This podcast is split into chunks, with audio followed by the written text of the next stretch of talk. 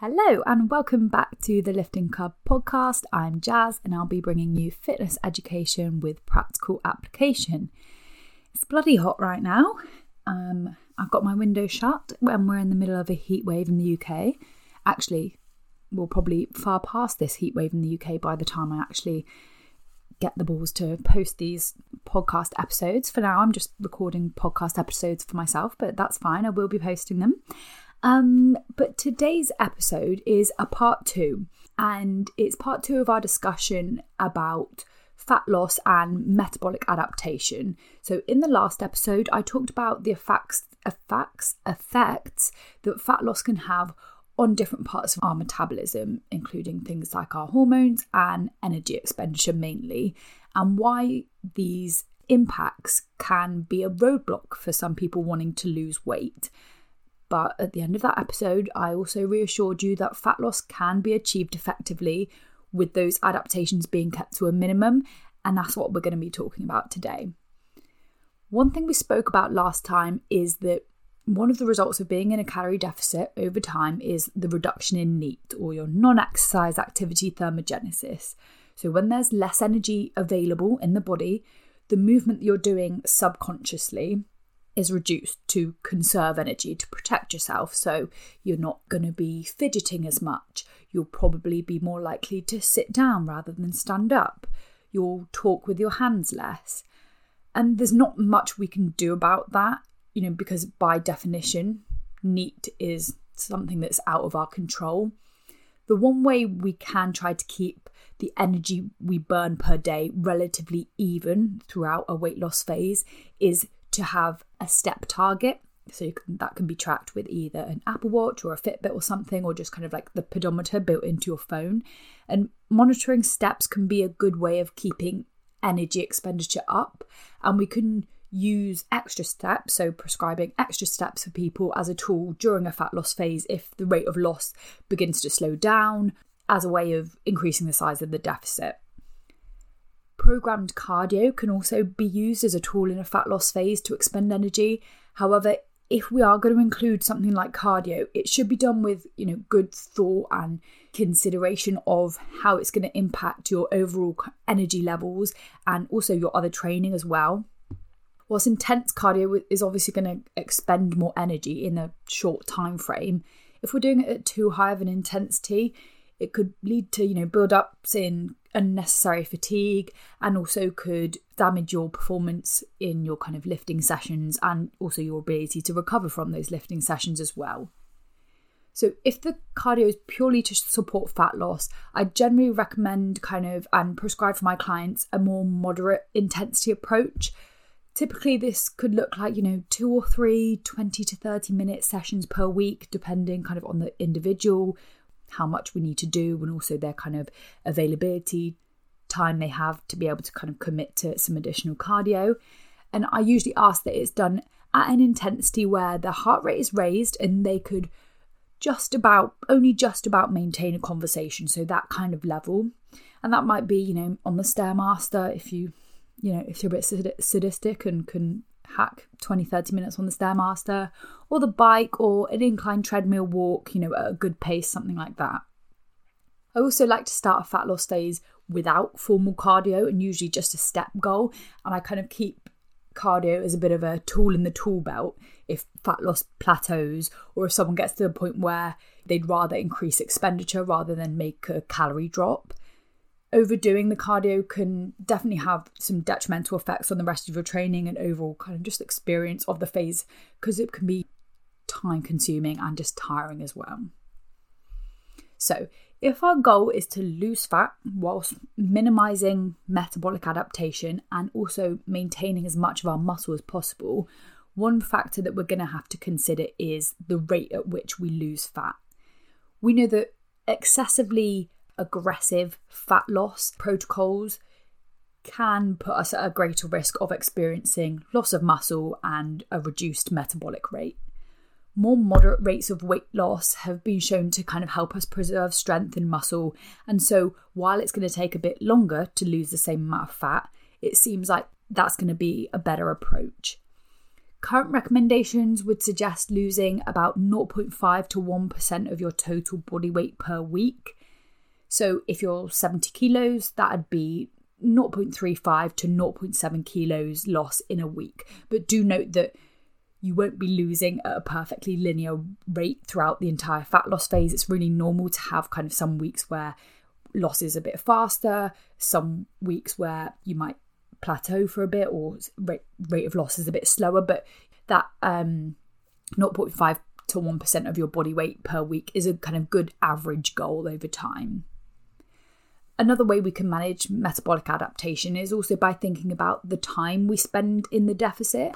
One technique I implement quite a lot with some of my fat loss clients is doing multiple fat loss phases with periods of maintenance in between unless someone's already pretty lean, it's likely that they're going to need a decent amount of time spent in a deficit to get to this body fat percentage that they're aiming for, that they're thinking of.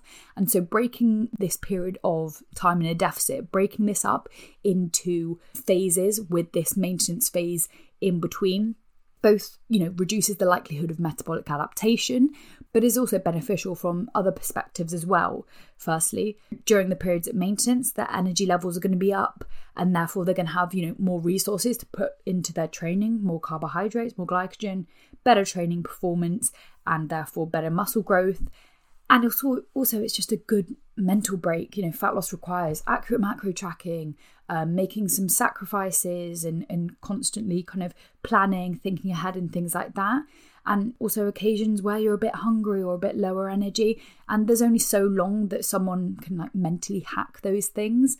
And so personally i like to program fat loss phases. It's dependent on the individual. Usually 8 to 15 week blocks i'd say is the kind of range i go for it's quite an auto regulated thing so we kind of monitor how they're feeling and how progression happens throughout the phase um, with anywhere between you know two to eight weeks plus at maintenance in between those fat loss phases.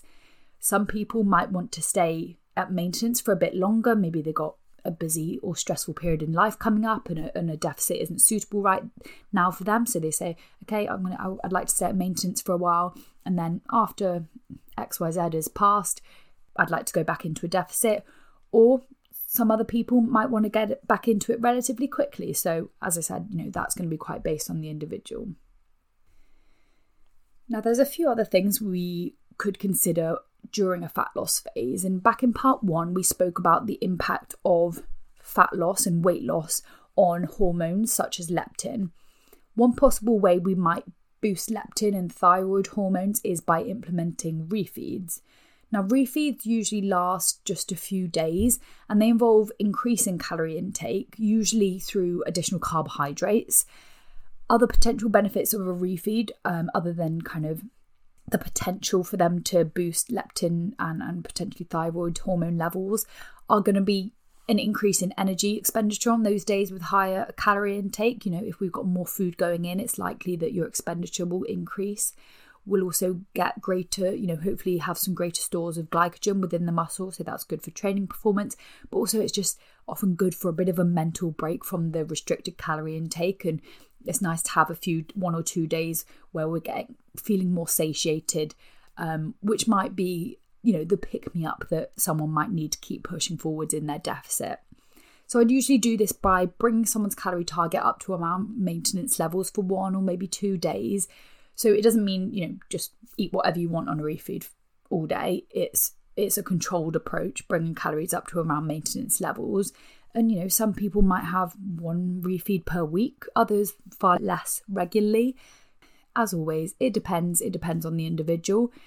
And you know, it's often sensible to align these refeed days with pre planned social occasions or events. So if someone says to me, oh, I've got this coming up in two weeks, we can say, okay, well, on that day, let's plan to have your calories at more around maintenance levels. It's going to be a nice mental break. It's going to be a lot easier. You know, you're going to have a lot more leeway at that event and it's going to be less of an ordeal trying to stay in a deficit that day and we might have some benefits from you know increased energy intake and things like that.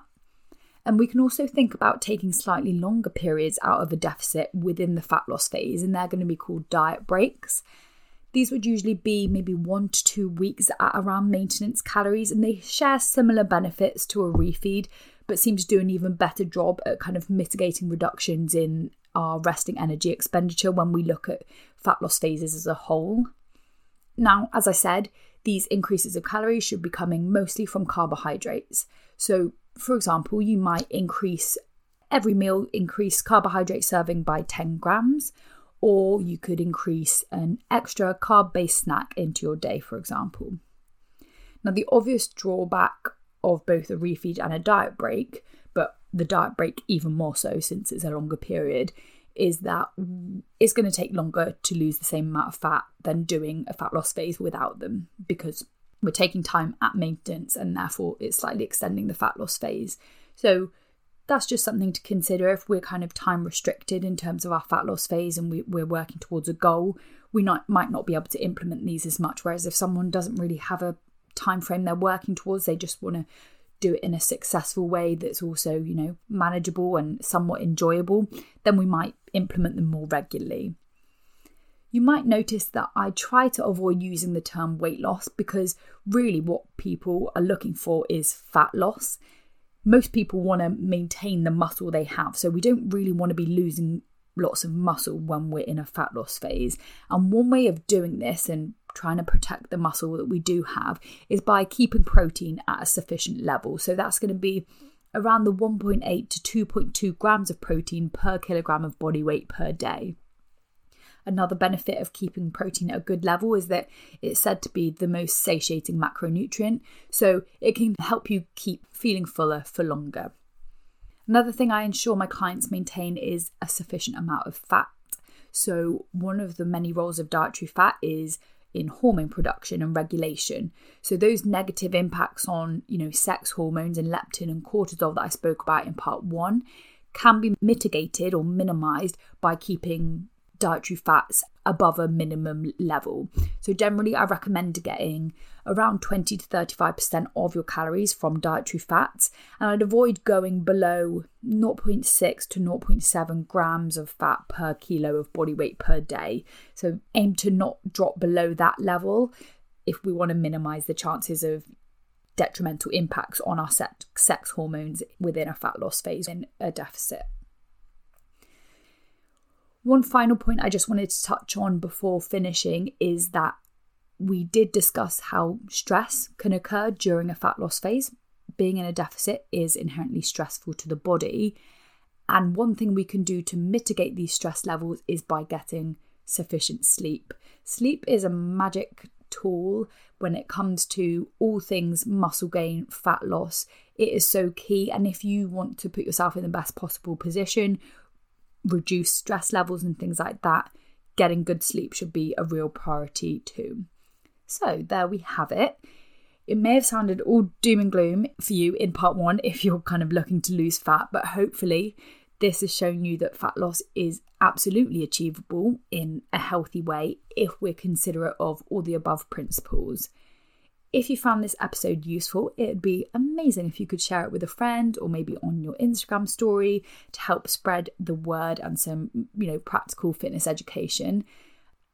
As an online coach, you can work with me one to one, where I help my clients to reach their potential through structured, personal, and very educational coaching. If you're just looking for a training program without the in depth contact with me, my Ladies Lifting Club programs would be really good fit for you. I'll leave my Instagram details along with all the coaching and program information in the show notes below so you can have a browse of that and see what works for you. But as always, if you've got any questions about what I've spoken about today or any questions in general, I'm always more than happy to help. So my DMs are always open on Instagram. But for now, thank you so much for listening. I really do appreciate it. And I look forward to speaking to you all again shortly.